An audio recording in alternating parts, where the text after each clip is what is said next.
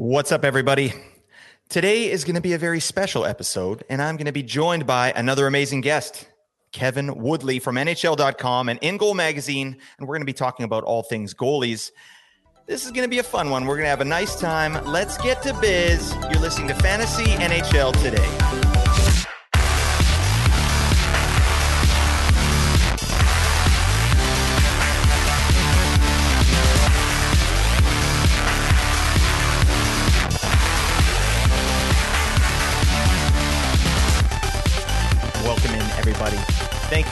Much again for joining me. This is Fantasy NHL Today, a sports ethos presentation. I am your host, Blake Creamer. Please head on over to Twitter, follow me at Blake Creamer SE.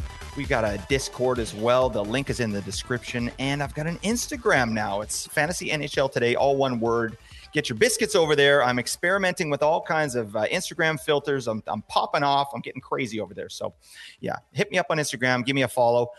Um, yeah, and like I said, got an amazing guest here. I'm very excited about this.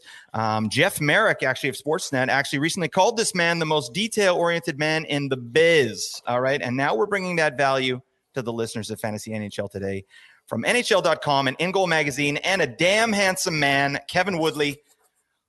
How now you? I, now I know. Now I know you're lying.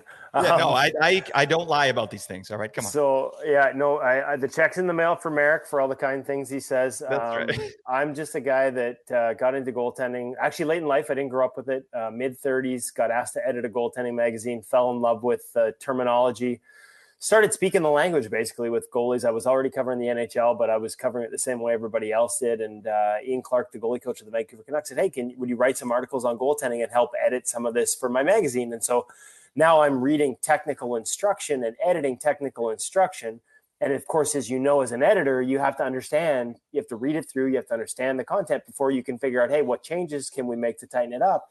And this is Ian Clark is one of the one of the best in the business, um, and a guy who probably has produced more literature, uh, teaching tools and instruction than any goaltender in the history of the game, any goaltender coach in the history of the game. And so to get that inside sort of look at it. I, I just fell in love with it, and it opened up a world where goalies, because I approached them with this understanding or these questions based on this understanding, they were willing to talk to me in different terms at the time. There, there are more and more people that do this now, but there wasn't in 2004. And man, like just, and then I started playing. Um, we'll call it uh, my my we were my wife was pregnant with our first. We'll call it a sympathy pregnancy. Moved out to the burbs, lost my regular basketball pickup game, gained about 50 pounds right around the time this offer came up. I'm like, I got to play the position. I got to get in shape. I got to learn the position. And everything has been, my whole life has been about the position ever since. I love playing it. I love talking about it. I love learning about it. And uh, I love that people like yourself invite me on to do all of those things. Oh my God. Love this guy right here. This is a positive man. And, uh, buddy, that really shows in kind of the work that you're doing, right? Um, so I just want to say, uh, I said offline, I'll say it here, just a big fan of, of everything that you're doing here. Um, it's quite noticeable when you're on a podcast. Um, I always find myself like I listen to a lot of podcasts. So when I, you know, I'm listening, and sometimes, you know, not, you tune out a little bit, right? You, you got it on in the background, but whenever you're talking, I end up kind of listening, like, you know, I'll, I'll start. I'll, my ears will perk up a little bit. I'll be like, oh wow, this is like you said, it's a little bit different, right? You're you're presenting it in a different way, and that's just something I appreciate appreciate about what you are doing here. You're giving us like very, you know, some detailed stuff uh, on the goaltending position. So that's uh, I really like that. So thank you for your service, my man. Yeah, my pleasure. Work. All right, that's nice. Um, okay, cool. Well, um, you gave me a little bit of this when I when I do have a guest on. One of the things I like to do is sort of get a little bit of a an origin story, and you gave me a bit there just in terms of of, of goalies. Like, what what's sort of your background, Kevin? And and I know you mentioned uh, offline you went to UVic there. How, how did you how did you get uh, in touch with Ian Clark first off, and like kind of get this ball rolling? Well, well, we'll rewind it a little bit. How did I become a journalist? Um, I'll try and paint the the Coles Note version. I was actually uh, three plus years into a statistics and computer science degree at UBC. I was taking uh, the actuarial exams. That's where my life was headed. For those old enough to remember the movie Jerry Maguire, Breakdown, Breakthrough. It was probably more of a breakdown, but we'll call it a breakthrough because I quit. I worked Love at a pa- paper mill for a couple of years. And just when everyone at the mill was saying you're you're a lifer now because you, I was enjoying the money. I'll be honest with you. Um, it, it, was great. It was a summer job I had, and it paid really well. Uh, I quit that, got in my car, and drove to every major league ballpark in the United States. Slept in my car, something I wouldn't recommend nowadays, but in 90, it was the year after lockouts. so I want to say like 95. Um, that was something you could do. I stayed in a hotel maybe once a week, but for the most part, just lived out of my Volkswagen GTI. Hooked up with friends uh, that were playing college ball. I'd played baseball up to a pretty decent level. Um, some JUCO, some playing major college. Just sort of met up with them along the roads, crashed at different places. And when I was in Chicago, which is actually one of the early stops, uh, I met a writer. I wish I'd gotten his name. It was a very brief meeting, um, but before a game, and he, he covered the Cubs for the Tribune, and it just like light bulbs like hold on like even if as i was doing sort of the the computer science and stuff i always took english as a minor. I really enjoyed um, english courses. I enjoyed writing i enjoyed reading and it just kind of clicked like hey you mean i could i like sports? I could actually make a like you can make a living writing about it and watching it? Like and so quite literally um, while i was in chicago i was, I was crashing on a, a, at a frat house um, and I met Ferguson Jenkins like in the back corner of my office is an autographed baseball from him. Went and bought him a beer after a Cubs game. He was the pitching coach at the time, and he invited me over for a beer at a bar, just just sort of kitty corner off. I guess it would be the right field corner of Wrigley, where he was going after a game and told him the story and bought him a beer and and like it just all sort of came together. And I actually applied for UVic journalism, or, or it's a professional writing minor. I applied for UVic school basically had someone send me the documents to Chicago, and I applied from Chicago, and then went my merry way on the rest of the trip. Went to UVic, uh, got an opportunity to cover the Canucks for the Associated Press in 2000. The writer there at the time we had the Grizzlies as well as the Canucks. He was covering both. He was leaving for Buffalo because, believe it or not, in the world of sports writing, Buffalo is a promotion from Vancouver because.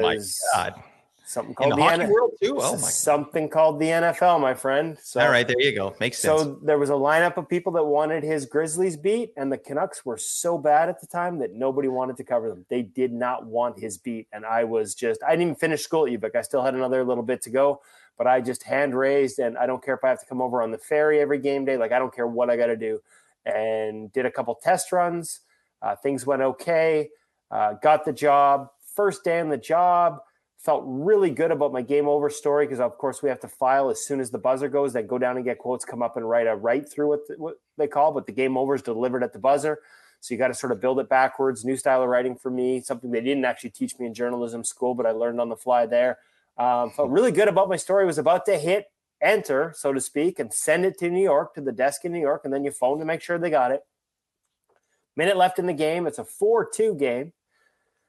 Vancouver over boston you can maybe start to imagine where this is going. I look down I on the ice and okay, why is why is Donald Brashear twitching and bleeding on the ice with Marty McSorley? Oh no, so is that, that game? That was my first ever game for the Associated Press. So um, trial by fire. Fire. I learned a lot of lessons. Didn't get everything right that night, but learned a lot of lessons on my first game. And uh, the sad part is they uh, they actually have paid off in subsequent instances, like Bertuzzi Moore. I knew exactly what to do that night because I'd been through it. So um, the rest, that's that's geez, that's 23 years ago. How long? I'm with you, man. I, I felt those games. I was there for those games. You know, that is a crazy story, man. That's your first.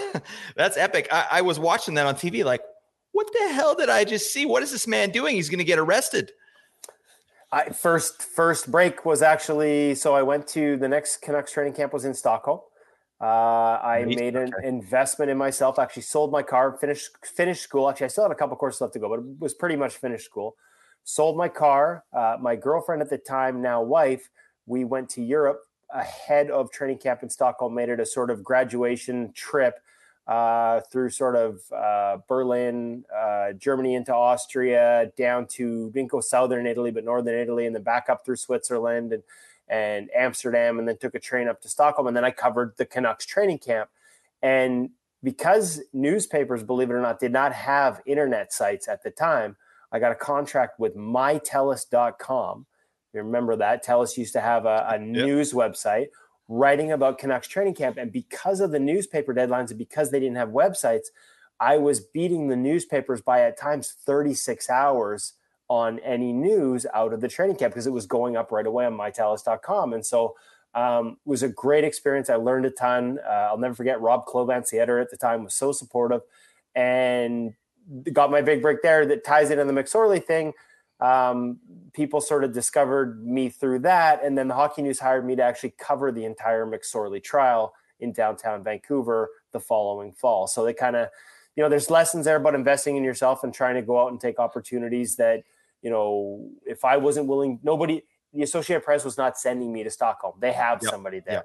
Yep. Um, if if I hadn't made that investment in myself, that opportunity wouldn't have opened. I ended up with uh, two separate cover stories on the hockey news, and even if they weren't hockey related, I got to sort of not flex my journalism chops, but show that I could hang, uh, you know, on a big story and, and get the job done. So it was, uh, it paid off. Uh, it paid off with a lot of freelance opportunities that sort of were born from that. Kevin, I love that man. You're my hero, buddy. Um, you know what? Like we were talking a little bit off air, just about um, you know knowing what's out there and now you know today's kids can kind of pick a career and learn how to do it from a young age right um, i think what you're describing to me sounds like you kind of just knew what you wanted and and you just went for it right and and i always think about that we talked i mean we both have kids but um, i i I think about what I learned when I was growing up. People say like you can be anything you want to, but they don't kind of, you know, that's a nice thought, but they don't really give you that that caveat like, yeah, anything you put your mind to you can do, but like what does putting your mind to something actually look like? You know what I mean? It means going to Europe, like showing up. It means going to all the different like ballparks and like meeting people, right? Like that's that's what's involved, and that's like something that I just really respect, and and I want to definitely kind of pass on to my kids if possible. Like, yeah, you can do anything you want, but like you got to sacrifice your brains out, you know, to go to do that. You got to be really locked into like what it is you want. So it sounds like that was kind of your experience. Well, it took me a little while to find to understand that my passions could actually be my career. And I think a lot of times we see, you know, I went to UBC because I had good grades. I mm didn't necessarily have a path when I arrived there. I ended up sort of steering towards actuarial um, science and, and maybe being an actuary because I was told, frankly, um, I, I screwed around a little too much in sciences in the first couple years, didn't get into the business side. And actually, being an actuary would have been my way in because I was told if you can do the math, and I was good at math, um, if you can do the math and you have a personality, you can have quite a good career in it. And so I think it's the difference between sort of just going and seeing if you can find a job that will be a good job for the rest of your life and seeing, you know, um, and I've encouraged my kids to do this if you can find your passion and make that your career. And you know, it's like that old cliche about if, if you enjoy your job, you never work a day in your life. It's now, not work. That doesn't yeah. mean you you don't grind. Right. Um, you know, my daughter uh, actually she said this in her uh, speech at um, uh, when she graduated high school because she's pursuing a fine arts degree. She wants to be in uh, on. She's behind the camera, so to speak, like uh, stage managing and things like that. On um, you know, with plays and things like that. She's in her first year university, and uh, there were a lot of kids at her school where the other parents, you know, like probably, you know, frankly, when she won a bunch of scholarships, and I think the other parents were like, "Great, but like you're letting your kid." Like you went to this high school and did all this work and put all this sunk all this effort and money into getting her and she's going to a fine arts school. And I'm like, yeah, because she found her passion. And yeah. if she can make a career out of that, great. And she sort of thanked me for that direction. It might have been the proudest moment of my life because I understood that, um, you know, I made that choice and uh, to see her make that choice and we'll see maybe she, maybe once it's a job she doesn't love it but to see somebody make that choice and pursue it as as aggressively and passionately as she is doing right now that's that's you know it almost brings a tear to my eye just thinking about and talking about it right now. It's pretty it's pretty exciting and you know like you can right? You can. Yeah you, yeah. you can find these careers but that doesn't mean they're easy. You have to you have to work. And it's harder now right? Like it's yeah because the amount you can make in journalism has has shrunk on a on a continuous basis so it's tougher now than it was for me yeah um buddy i love to hear that it's um um, just to have that kind of awareness at that age. You know what I mean? Like I remember what I felt like when I graduated high school. It was like, well, know, where's the party at? Like, let's go. You know, I mean, that's a part of it too, right? But I, I, wasn't thinking about my passions. You know what I mean? So that's that's awesome, buddy. I love to hear that. Um, cool. All right. Well, let's get let's get into business. You know, before we get into business, I got to get your take. Who's your favorite Canucks goalie of all time? Give me, give me what what do you got there? Oh, that's a tough one, right? Like I grew up in the McLean era. I was on Robson after Game Seven of '94. I was behaving myself, behaving yeah. myself, but um, well, yeah. Were you up on a light post? Is that what? I don't think I climbed anything. I My, you mainly, mainly, because I'm not capable. Um, but so so McLean is on that list for sure. But then being here for the Luongo era mm-hmm. and and being on the other side of that as a journalist, and then getting to know him as a person after the trade yeah. to Florida, in goal went down and spent a week with him in Florida, on and off the ice a little bit. And, like I'm such a fan of I was a big fan of Roberto the goaltender and a massive fan of Roberto the person. And I could say the same for Kirk getting to know him now that he's working you know with the organization uh, in more of an ambassador role like just such a such a good person. Just beauty so same. so we're just gonna you know what? I'm gonna sit right on the fence and, and list both of them. I think they're the two greatest in franchise history. I'm a big fan of Thatcher Demko as well but like just you know having been around both of them longer one as a fan and the other, you know, on the working side, those are those are those are my two number ones.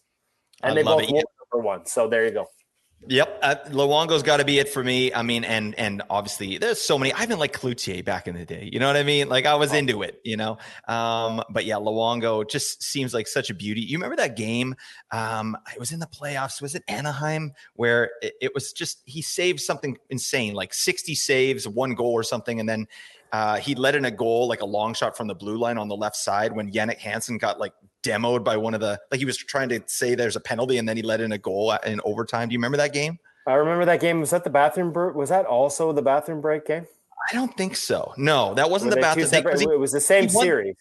He won the bathroom break game, didn't he? I'm trying to think now, but yeah, that I might be off on that. But it, first off, until he let that goal in, that was the best goalie performance, maybe to this day, that I've ever seen. Like I just couldn't believe what he yeah. was capable of doing. And then, you know, to your point as well, like uh, I met L- Roberto Luongo one time. I was doing first aid uh, at the Vancouver Sun Run, and they had a couple guys there. They had Kesler, they had Ohlund, uh, Brian Burke was there. I think that was his first year, and then uh, uh, Luongo was there, and you know everyone's lining up and getting pictures and whatever. Like I didn't want anything. I just wanted to, you know, like because I, I, don't want to be some fanboy, you know what I mean? But but I wanted to be like, hey, I just want to shake your hand. Like I'm looking forward to watching, you know. And I remember Kesler was like. Mm, you know, he was just being a surly dingus. And then, uh, you know, Ohlund was was all right. But then when I went to the Roberto Luongo, I, I for some reason I went, hey, I went like that, and he's like, hey you know he kind of matched like my energy and it was just it was just a really funny thing we had like a little two minute conversation so He's roberto luongo confirmed beauty kevin uh, yeah there you go you got it you got the correct answer and mclean is a beauty too so there you go all right we got to talk about goalies, Kevin. I don't know. I, I digress. I yeah, do people, that. Sometimes. People don't want to hear from. They, I've given my whole life story that people are tuning out. What the hell's this climb? Let's get into no, the wait. NHL goalies. They're, they're, tuning in. All right. This is this is must listen material uh, as most of our shows are. Um, okay, so first thing I want to talk about is just this last season here and some of the some of the interesting goalie performances and surprises. Um, namely, you know Linus Ullmark, the season he was able to have. Um, Alexander Georgiev, Georgie with 40 wins. Yeah, that's crazy. Filip Gustavsson, his his uh, emergence, and then players like Markstrom and sort of the decline they had did you what what was a big surprise to you this season in terms of goalies? And what, what were some things that that you noticed just from from goalies this year in the NHL just in general? Oh that's a, I mean that's a wide open one. There's a lot of there's a lot of different things. I mean Linus Ullmark's season was historically good uh, in a in a you know maybe not from a workhorse standpoint in terms of the number of games played but you know, it wasn't just the raw numbers. And I know it's easy to say Boston's a great team. They score a lot, so you get a lot of wins. They they're a good defensive team. And yeah, the the expected save percentage environment was goalie friendly, but he outperformed it at a level that no one else in the league touched. The only guy who right. was even close on a per shot basis was Juuse Saros, who, by the way, should definitely have been a Vezina Trophy finalist. All right. Um, there's uh, like he you know, again, like like I've heard a lot of the talk, and I understand where it comes from in terms of you know, sort of downplaying to agree degree the season that Linus had, especially after they lost out in the first round of the playoffs. But his season really was remarkable. You add the goal on top of that, like um, yeah, against the know, Canucks, yay. Yeah, and so you know, I, I, think anybody that said they saw that coming, not that Linus hasn't always been a really really talented goaltender, like but anybody that said they saw a historically good season coming, you know, I I, I think they'd be lying. Um, saw a good season coming because he's a good goalie, but like this is one of the greatest of all time in terms of the season he had, and um, it was interesting to talk to him and and see some of the changes that he made in his game and how it worked for him and hear him admit that he was resistant to those changes a little bit in his first year with Boston. Um, hmm. Playing with a little what they call recoil. Bob Essensa, the goalie coach, another former Canuck, uh, and, and an all-time great person. Um, likes his goalies to sort of set and have a little backwards drift at times in the right situations, even off an open release, even off a point shot. The theory being, rather than pushing forward into a butterfly, if anything hits a leg or goes back door, you're moving the wrong direction. By having a little backwards flow and still maintaining active hands, not losing them behind you, if you do it the right way and that puck hits a leg or the guy fakes the shot and rips it back door to a tap in, you're moving in the right direction. You're headed where that pass is headed. And you haven't you give yourself a chance to make that save. And when you watch Linus's season, he really executed it beautifully. It's not the only reason he had the season he had, but it was a big part of it. And he he agreed with that. And so um, you know, I geek out on the technical stuff. And sometimes you can find a narrative like that and and maybe overhype it, get a little little bit of hyperbole in there, but it's the it's the reason he had this season. And I, you know, I've been trying to be careful to not say that, but Linus himself will tell you it was a big part of it. And so uh, the fact that there's a tangible technical change in approach and it leads to these kind of results – like that's my perfect world from a story narrative statistics all blending together. The eye test and the analytics like it all kind of work. Broken plays which are pucks that hit legs in front and go whichever direction. Linus had some of the best numbers in the league on him. You know laterals he had some of the best numbers in the league. Deflections tips. So um you know it kind of it kind of matched what you saw when you saw the way he was playing. And and the other thing about Linus is he was open about it. You know, like he could have just kept this his secret and Bob the same way. He feels the goalie world's given him enough that they were willing to talk about it. And so I was able mm-hmm. to write those articles and others were able to write those articles and sort of delve into this technique that was a part of one of, like I said, a historically good season for a goaltender. So to me, that's the number one story in the NHL. He's your Vezina Trophy winner from a goalie perspective. Um, he's your Vezina Trophy winner, slam dunk, no doubt would be beyond shocked. I think people should lose their voting rights if it's not him, frankly. the only guy, again, this is the irony. I did a deep article and we unlocked it at ingoalmag.com for anyone to read. It's not just hidden behind the subscription because we felt it was important.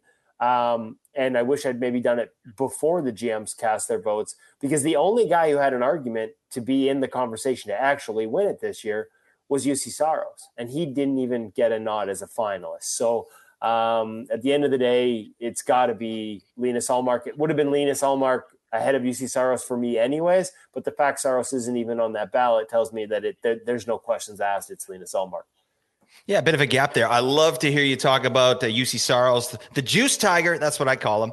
Um, he is probably my favorite fantasy goalie um, to a fault, actually. I, I drafted him uh, I, I, just draft them any chance I get. But uh, you know, in fantasy, drafting goalies as early as I needed to to get uh, Juuse Saros, it kind of it it becomes counterproductive. Like in, in, when you can draft a player there, but but Juuse Saros is one of my favorites. And one thing that's neat about what you, what I I'm listening to you talk about uh, Linus Ullmark and kind of just being open with with the changes that he made is like that's all well and good you know like that technical stuff but there's also it's it's a marriage with like mental strength right? And to, to have a season that Linus Ullmark had, like you also got to be dialed in mentally, right? And it like so I think I've that that makes sense. Like share it. Like you know we can all have the information. It doesn't mean we can execute the way that Linus Ullmark executed this year. No, and um, Linus has always been a like I said, an incredibly talented goaltender.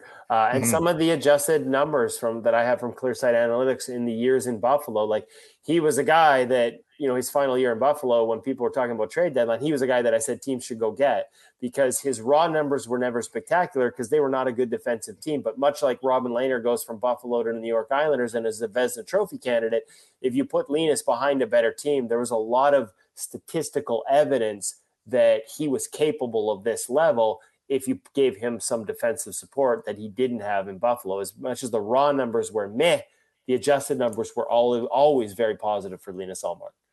Do you think he repeats that season next year with Boston? No, because I, I, I, would point right to the Igor Shesterkin thing. Igor Shesterkin had a historically good season the year before and even played more. And, you know, arguably, frankly, it was so good that he deserved to be in the Hart Trophy. And probably it's a silly sort of threshold, but if he'd stayed over 940, he probably would have been.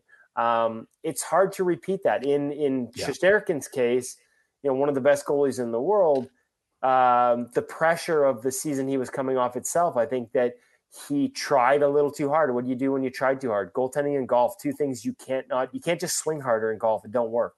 goaltending when you try. Oh god! Yeah, I mean, good lessons for the future. Um, goaltending when you try too hard, you tend to uh, you tend to tense up a little bit. You tend to dig in a little lower and wider, lock your edges in.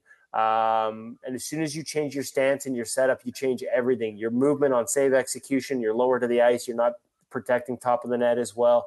Uh, your lateral movement, which is the bread and butter for Igor Shesterkin, it's limited because you have to unlock that lead edge to be able to push in that direction. Like there's just so much that stems from our stance. And as soon as you saw him – again, I think it's a, I, you know, I, my assumptions it's a product of trying harder to meet expectations, especially in downtimes early.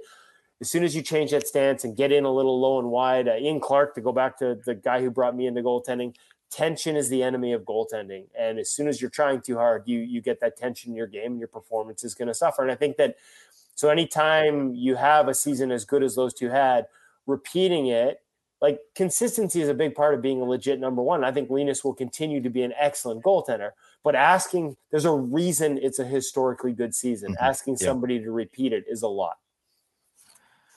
Well, that really doesn't help us in fantasy. Damn it, Linus. What are you doing? Oh, we need some help here.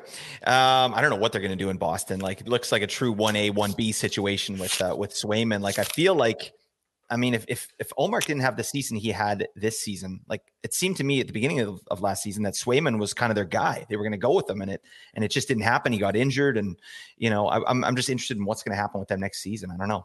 I think you'll see, like I mean, I think you're going to see this around the league, like. And the only adjustment that needs to be made now is playoffs. Like if you're going to go mm-hmm. into more of a tandem where a guy doesn't, you know, he only plays two out of three for the season, and yes, you're resting him, but if if his if his whole body of work all season long is two out of every three, then expecting him to go seven in a row or 14 in a row through two rounds of the playoffs is that realistic? Yeah. When everything you've done in terms of routine, managing his body, managing his game is based on playing two out of every three. And it's so that's an interesting conundrum. But I do think that you will continue to see, and we'll see if the defensive support is there. We'll see what kind of team, whether how how different the team looks in front of them, because that always matters. But at the end of the day, you've got two great goalies. They work really well together. They clearly yep. love each other and love playing together, like genuinely when you talk to them. Um, so I, you know, anybody who buys on one of those guys, you better try and either get the second one, so you're getting the starts, or you better be prepared to for you know for a guy who's probably only going to play 50 games max. Yep, makes sense. Going to be interesting in there. Um, cool. Well, let's move on. I got uh, some other questions here for you. Um, you know, kind of on this vein too. Like, how do you how do you predict kind of goalie breakouts, Kevin? Like, is there a certain stat that you're looking at, like, or is it team oriented or a mix of both? Like, how, how do you, how can you predict which goalies are going to do well though? Well, it's obvious. It's obviously hard to predict when goalies change teams. There's an adjustment period to, and and so there's two questions. One, um, does the strength of the goalie fit the strength of the way the team plays, what they give up? I mean, you know, there's a sliding scale in every goalie, there's a sliding scale in every team. Like we take away this, but it's at the expense of giving up that. Uh, same thing as a goalie. When I choose my depth, if I'm aggressive on the shooter, it means I can't get it. It's harder for me to get across on a backdoor option. If I stay deep on a, so that I'm always there on a backdoor option, which is, you know, say Adin Hill plays a little deeper. So he doesn't have to go as far as Sergei Bobrovsky to get to that back door, which is good because he's got, he's got a massive frame, but he, he's not as explosive athletically as Sergei is. So he plays deeper, but that means he gives up more on the open look. And so, does the strength of your goaltender fit the strength of the system he's playing behind? And even if it does, when he switched teams, the individual comfort level of the players in front of you executing that system matters. Can I trust this defenseman? How does he play an odd man rush? What point does he pressure? Is it just over the blue line? Is it a little closer to the net? Are they going to force the pass up high or down low? These are all tendencies within a system that can be somewhat individual, and it takes time to adjust. So I tend to go away from new guys in new teams. I, you know, I mean, unless they're they're it's a again, even saying just a good goalie, quote unquote, yeah. join a joining a team that is great defensively doesn't necessarily mean it's more likely he's going to have success, but it's not a guarantee. You really need to get granular on the strength and weaknesses. And so those are some of the things that I look at. Now, you know, Stephen Valiquette's company, Clearsight Analytics, to me does the best job of breaking down the different scoring chances that teams create, that teams give up defensively and that goalies have, you know, what they're good at and what they're again, you call it strength and weaknesses, but it's all relative. These guys are the best 64 in the world, so your weaknesses are relative to your, to your strengths. Nobody's bad at anything. Right. Um, and I look for that fit. And you know, in terms of breakouts, I look for underlying numbers, right? Like I liked Cal Petersen the year of his breakout. I liked him coming into the season because his adjusted save percentage in a small sample the year before was really, really impressive. Um, and he had a breakout season. Uh, I liked Connor Ingram in Arizona this year. Uh, was asked who I thought they should get off waivers, and I picked him because every time he got in the net, now the raw numbers were, you know, la- the year before the raw numbers were terrible because he got he barely played. And when he did, one of the games he got thrown into was Edmonton, and the Oilers were freaking all yep. over the Predators in that game. Yep. And they were all over him. And if you watch the game, like, yeah, he gave up the, the numbers didn't look great, but he made some incredible saves as well. And then I looked at the adjusted numbers and he was actually a net positive. He actually outplayed the environment. The environment was just that terrible. And so that's what I look for. I look at adjusted numbers and whether that guy is outperforming the environment he is. Um, in a small sample, I look at adjusted save percentage because if he's going to get more opportunity, that will tend to translate on the same team. If he's switching teams, I really think you got to get more granular and look at the types of chances and see if there's that fit. And again, as I said, even if there is a good fit there, there's still that risk. It takes time for him to get comfortable in the environment. Because to your point earlier, I can look at technique and I look can match the eye test to the numbers. Why he has success on these chances based on the way he plays in the net. I can see that between the pipes. I can't see between his ears. Um, is his family life altered in a yeah. negative way when he goes home because he's moved and maybe not everybody was on board with that move? Um, where's his mindset at? Is the goalie coach asking him to do things differently? Inevitably, he probably is, but are is it things he agrees with? Is he being asked to make changes he's not comfortable with? Like there are so many different things to go that go into getting into that correct headspace.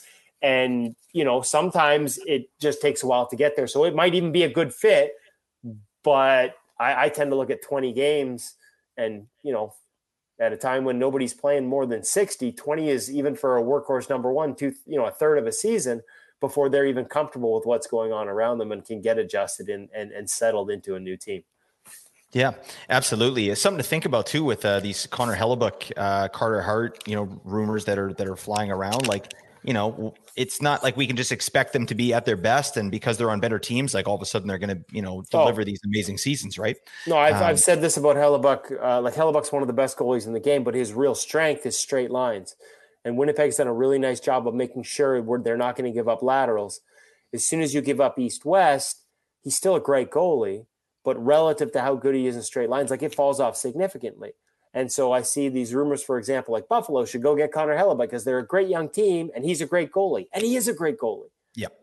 But he might not be a great goalie behind the Buffalo Sabres because they give up so much east west.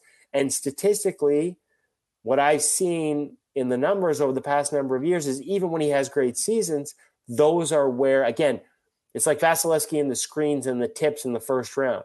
It's not a weakness overall it's just a relative weakness to his strength. And so, why would you go make a massive acquisition, bring in a superstar goaltender? Connor Hellebuyck is that, and then ask him to play to his weak relative weakness rather than giving him a chance to play to his strengths. And there are a lot of teams that, if they were to make that trade without changing how they defend, I don't think it would go very well for them or for him or for anyone.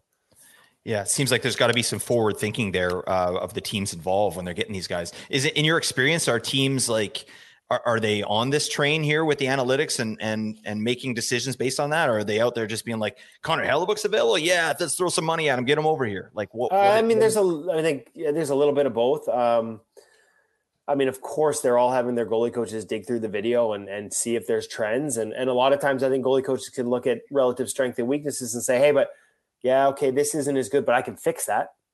Um, and and hey, I understand why because they're the best in the business as goalie coaches too. Uh, I do think you know it's interesting. There are a lot of different analytic companies out there. Um, let's just say that I have seen some teams that use ClearSight to get as granular as I talked about and have real success with it.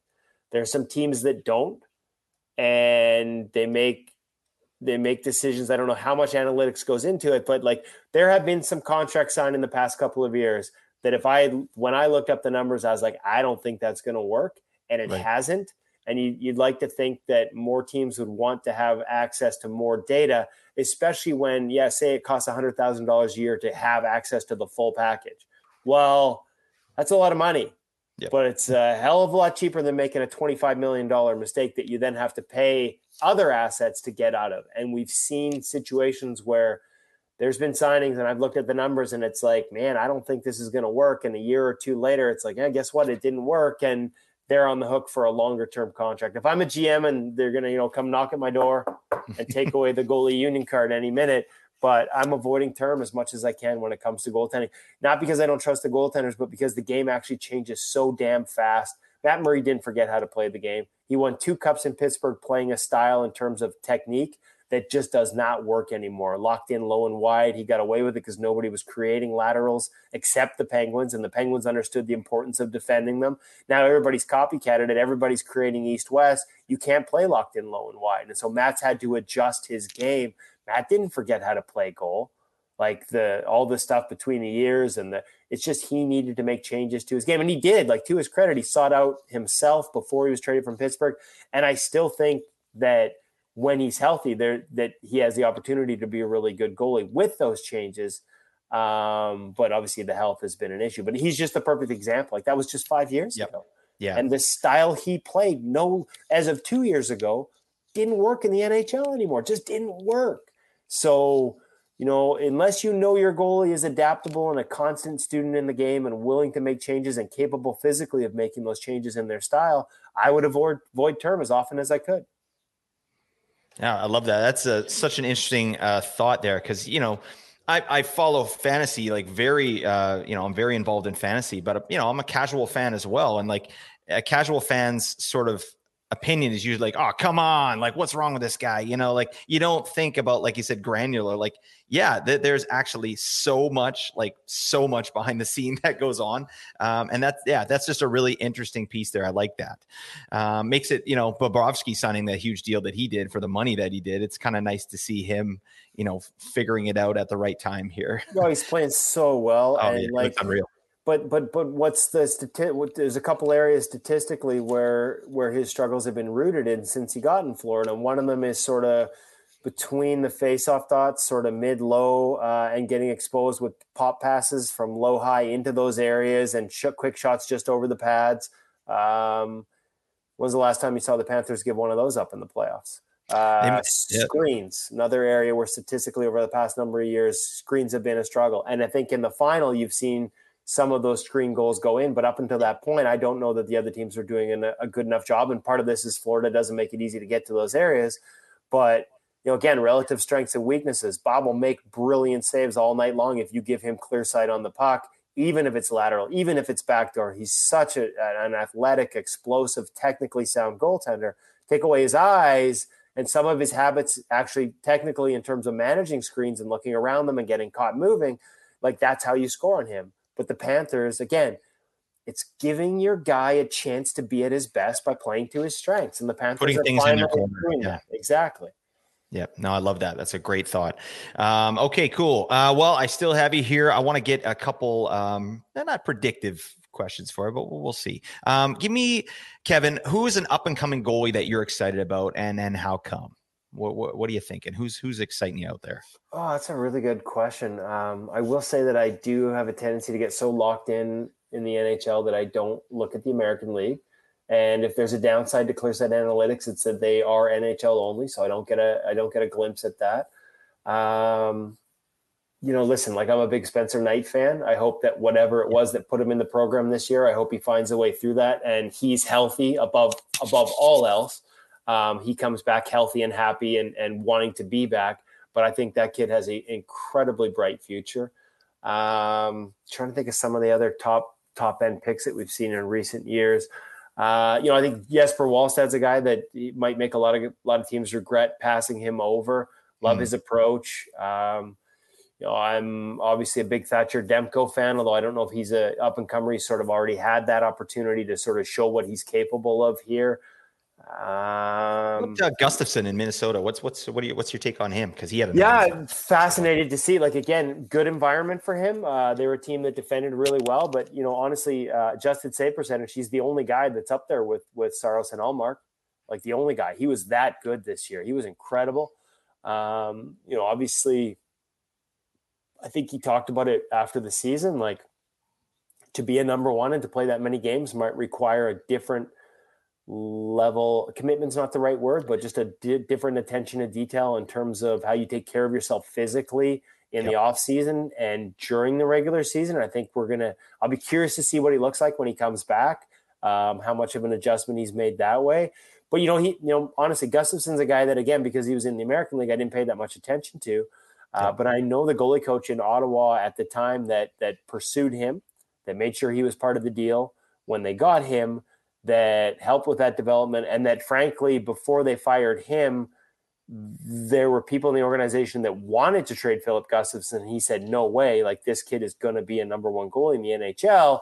And after he was fired and wasn't there to be that that sort of voice of reason, they quickly traded him. And lo and behold, so people yeah. that I trust are really big on the skill set. I think he's got a really nice technical package, as a lot of Swedes do. Just plays a really efficient game, but he's also got really good hands on top of that. He's just got a nice, real nice balance to his game. Talking to Fleury about him late in the season, he talked a lot about the just the post play and how smoothly he moved in and out of their, his posts and executed and moved around the crease and like that really is it. Like like movement is such a foundation with all the east west plays, whether it's on your skates or on your knees. You have to be able to skate, and you can skate from your knees. Shesterkin does it as well as anyone, uh, but you have to be able to move dynamically and explosively and powerfully. And and you know sometimes efficiency above explosiveness, so that when you get to your next spot, you're not having to collect yourself before you can make another movement. And I think Gustavsson is a you know sort of a great example of that next generation of goalies just have a real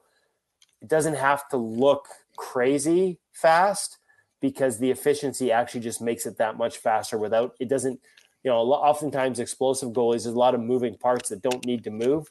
These guys don't have that. I think gustavsson is an, a great example of that. And you know, again is he going to repeat it? I don't know. Yeah. Yeah like you said yeah it's a high standard but I think he's a really good goalie, and I think he's going to continue to have success. Will it be at a level that, like I said, with more games, he's in the Vezina conversation? That I can't tell you. But he's a good goalie, and he's going to continue to perform, especially if he plays an environment where things have a little bit of predictability and allow him to make the reads he was making so cleanly and accurately this season. I love it. I like to say, in Gus, we trust. All right. That's a guy in fantasy I picked up in a lot of leagues halfway through and rode him to a bunch of third place finishes. So there you go. Yeah. No first place finishes, but thank you, Gus, uh, for the third place. That's nice. All right, well, let's get into it. All right, these are the real questions. All right, um, no, that's they're they're all real questions. Um, Kevin, what are some potential bounce backs in this upcoming season that you see? And like one I'm thinking of right off the bat uh, for me is going to be Jacob Markstrom. And I was wondering maybe just start with him and then any other bounce backs you, you think, you know, are, are going to have better seasons than what they performed at the last one here. Oh, so I'm automatically going down to the bottom of the sort of. Yeah. Yeah. I'm here too. A lot of bad um, goalies. Um, guys who had tough seasons for sure. Um, okay, so yeah, Markstrom would be on my list. I, I, think there was it was time for a new voice there. As much as Darryl wasn't there long enough, uh, I think that that bled into some of the efforts in front of him. Yeah. And Jacob Markstrom is a great goalie who's capable of better things. I could see Jack Campbell having a bounce back. Um, he made a lot of changes this year. That was a, a massive environment change for him and a massive change in expectations for him. You're the guy all of a sudden for the first time, even when he had his two best seasons. Two things about his two best seasons in Toronto. One, statistically, adjusted save percentage, they graded out in the 30s in the league. And that's why, you know, that's an example where I'm not sure I would have given $25 million for a performance that when you adjusted for environment was in the 30s. That said, he's a lot better than he showed this year. So it's not right. to be dismissive of of his abilities as a goaltender. And I think that – as the season went on, I mean, you saw it. He changed. He went through three different equipment brands over the course of the season. Like that is not typical yeah. of a goalie in the NHL in season. And I just think there's a comfort level with his game, and he's not a guy that will rest on his laurels. He'll do the work this summer. I actually know some of the people he's already reached out to about, you know, trying to get better for next year. So I, I could I don't think a lot of people would have him on that list, but I could see him bouncing back uh, and having having a really good season. Um, you know, Ville Husso showed signs of being really good this year, but didn't finish sort of where he was in St. Louis the year before. I think with more time behind a team that, you know, if they continued to compete rather than, you know, pulling the chute at the trade deadline like they did last year, I think Ville Husso is better than you saw this year overall. I could see him having a big bounce back. Um, beyond that, John Gibson of Anaheim because he sounds like he wants to go somewhere else, and that's a guy I, I stream in usually in fantasy. Uh, you know, when you need categories like saves, obviously. Yeah, like get a ton of saves. You know, nothing else. But every time I watch John Gibson in Anaheim, I wonder if the Ducks are trying to kill him. yeah, um, can somebody block a shot? Like, what is so, happening? And that's the thing. So I honestly like his his numbers are just barely below expected. Like so he's a little bit underperforming the environment. But when the environment that is that bad, I think it's really hard. I think it's really hard um, to to sort of stay above it. Like it's the inconsistency of it. It's the volume. I think you know, and I know he's a polarizing figure in the goalie world. Um, there are some things he does that you know could be described as a little loose technically, but they've been very careful there not to lose sort of the instinct and athleticism and some of the instinctual stuff that separates him by making him a little too, you know, point A to point B robotic. And, yep. you know, I'm watching just enough Ducks hockey to see some of those performances where you're like, oh my God, like this guy could be one of the best goalies in the league. And yeah, there, yeah. there's a little part that says, I wonder if the consistency is because – the technique, you know, like they it's not as tight as some other guys, and so you're relying a little more on feel and timing and rhythm, and that tends to lead to more ups and downs. But when you think of the environment he's had, whether it's the bad defense or no goal support, and that takes such a toll on you mentally when you know that yeah. one or two is one or two too many every night. Uh, I just I want to see him somewhere else. I 100 yeah, percent totally. If he had a great season next year somewhere else, I wouldn't even consider it a bounce back. I just think he's been buried there so much that I I just don't blame it that much on him, frankly. I love it. Shout out to John Gibson. Hopefully, uh, yeah, you move on. I think he wants to to move on somewhere else, and that I think that would be good for everybody. Um, last question, I do need to ask you as a Canucks fan here. I need to know what the hell? Uh, how are we looking for next season? All right, well, is, actually, is he going to be all right? Been, he would have been next on my list for bounce back. Okay, okay. Um, you know, I was just looking at that because he he didn't have a terrible season, but he didn't obviously live up to the year he had before. Um, they were so horrendous defensively, and oh, with man. no disrespect to Bruce, they went from being a bottom third team to a bottom three team, and that's an exponential drop off. Now, for every time Canucks fans saw a screen cap of four defensemen headed to the same place and leaving three other people wide open, like that's those are all guys making the wrong read. And as a goaltender, you have to read off trusting your defenseman to make the right read. I think their system at the beginning of the year was too read based. Guys made too many mistakes behind it and a goalie's trying to figure that out. Like it's it was just too much, and so um, they were much better defensively under Tocchet. It's it's up to him to get them to continue uh, that focus and that intensity because you know those are that's what defending is all about. It's it's both work rate and also proper focus. And this is a group that hasn't shown an ability to sustain that in their own end in the past, and so that's on Rick Tocchet. But if they can, and Thatcher made some changes in terms of who he trains with in the offseason um, so that should help him have less stress on his body than he's had before. And I, I, believe if you put all those things together, coupled with the performance he had, like, you know, once he came back, he posted sort of top 10 adjusted numbers. Yeah, he looked good. Uh, he's a guy that I would very much buy high as a bounce back category this year for sure. Okay, well, this is this this is promising. All right, because man, was that a painful year to watch. Um, I always think about uh, Ethan Bear uh, had some interview where he was talking about coming from Carolina to Vancouver and just you know what he noticed and like he came to the Canucks when they were basically in turmoil. Like you said everyone's making bad reads. They're all going to the same guy and he was just dumbfounded like what? Where is the structure here? Like we should know where everybody is supposed to be and that's just not what it was in, in Vancouver. So hopefully that's what yeah I'd say other guys that, that I like for this is I'm looking through the list. I don't want to leave your I want to give you, I want to give your give your audience some juice here for next year. Um you know Shesterkin what you saw at the end of the season is the real Igor Shesterkin and if he if they have an environment in front of him, like like I could see him going back to the Igor of two years ago. As much as I call that, you know, I, I said that was just like such a lofty place that it's it's not fair to expect that. He showed he has the best adjusted save percentage in the playoffs Like in one round, he saved almost as many goals as Bob and Adin have through through the Cup final. That's how good he was. So uh, he's a guy I'd be I'd be have right back in that elite category. I don't know how much he'll play. Watch the backup decision there. I'd like to see Jaro Halak back. He was better than a lot of people realized, uh, and I know how much he wants seven or three hundred wins. I'd love to see him back there, but if it's him, you know, there's a limit there in terms of workload with age, and so you'll still see, you know, a relative workhorse type environment for Igor. Other guy too that, like I'm telling you, if Toronto gives Joseph Woll a chance to run with it, um, again, he had a re, he had a he had a pretty friendly environment, but he outperformed it. Uh, you know how good that team is, how many wins they're going to pile up. Uh, Joseph Woll, I believe, is ready for that opportunity. Does it mean he becomes, you know, next year's Stuart Skinner in terms of, you know, a rookie that gets to to run with it and and, and grow into a number one role? you have to wait and see what happens in free agency in terms of the other options they might pursue or what they do with Matt Murray. But Joseph Woll is another guy that you know other people might be sleeping on, and I wouldn't in terms of having an impact with the Leafs next year.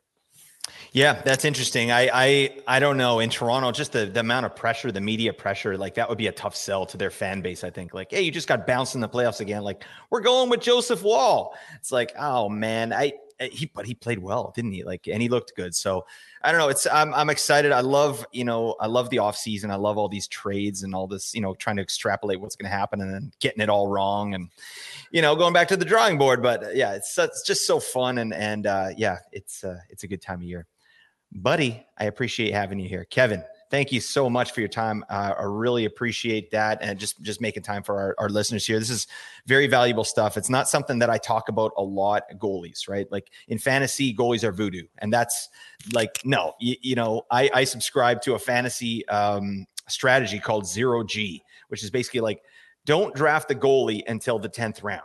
Um, because of the very of the variables, like they're just not easy to predict. Right? I'm an I'm I don't do the daily fantasy, so I just do like season long pools. Yeah. Um, but maybe it's ego, maybe it's arrogance, maybe it's stupidity. I always leave my goaltender for the last round because I always feel like I can find a guy, especially if it's a, yeah. especially if it's a say ten to twelve deep in terms of um, the amount of people.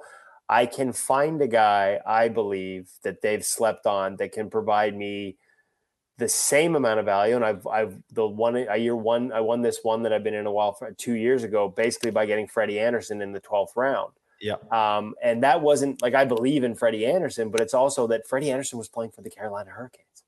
And yep. so, yep. um, so much of it is, you know, picking a guy in a good team. It might not be the biggest name, but I think you, you know, you look for teams that continuously have goaltenders that have success and that have numbers that translate in fantasy and even if the goalies change on that team, I think you can bet safely that the next guy in is also going to have similar levels of success to a degree, just because the environment is so goalie friendly. So that's uh, that'd be my last piece of advice from a from a fantasy hockey perspective. You can find those guys in late rounds. Have a list, and uh, you know, sort of let other people spend early picks on the Saroses and the Vasilevskis and the Shesterkins and and find yourself like I did a couple years ago, with Freddie Andersen in the final round. You know, I actually usually I find you get to the 12th round and there'll be more than one on my list yep. that guys yep. that I'm like, yep, I bet you I can win with this guy. And the other guy on my list that year was Jacob Markstrom, and that was the year I think he had nine shutouts and there were five points of shutout for the pool, oh right? So God you can find those guys if you if you know where to look. And it usually means not just looking at a great goaltender but finding a guy on a team with a really good defensive environment. I'll tell you what i'm going to do. I'm going to be hitting you up in the dms be like kevin who should I pick up? What, what what's what's going on here? You know, uh, basically what I'm hearing here is zero G is endorsed by Kevin Woodley, confirmed. All right, that's that's uh, that's yeah, it, it's confirmed. Let's not forget. I may have talked about my one win, but up until that point, they called me the donator in the pool. So no, we don't. No, we don't need to hear that part. I'll edit that out in post. That's fine. This man is a legend. Kevin, thank you so much for your time. You can find Kevin on uh, Twitter at Kevin is in goal, NHL.com, uh, contributor, writer, uh, in goal magazine. Kevin, thanks so much. Uh, I'll give you the floor. Anything else you, you want to promote or anything else you're doing? Yeah, in goal magazine, if you're a goalie, uh, we'll make you a better goalie. There's no other place in the world where you can actually go and sort of be on the ice and watch video on the ice with NHL goalies as they work through drills and then explain to you afterwards what they're doing, what their focal points are, the pro reads where they break down video. There is no, and I've had this from NHL goalie coaches tell me there is no better way for young kids to learn how to read the game than to have a membership to InGoal and watch NHL goalies explain how they read the game. Nobody else does it. Nobody else has even tried it. We're having a lot of success, thanks in part to the goalies jumping on board and being really great with their time with us. And so, if you are a goalie listening to this and you're looking for a resource, I would highly suggest ingoalmag.com. Boom. Love it. Enough said. Get your biscuits in there. What are you doing? All right. Um, Kevin, thanks again. And thank you, everybody, for listening. I really appreciate that. We'll talk to you soon. Celebrate your day. Bye for now. A rational explanation is hardly necessary.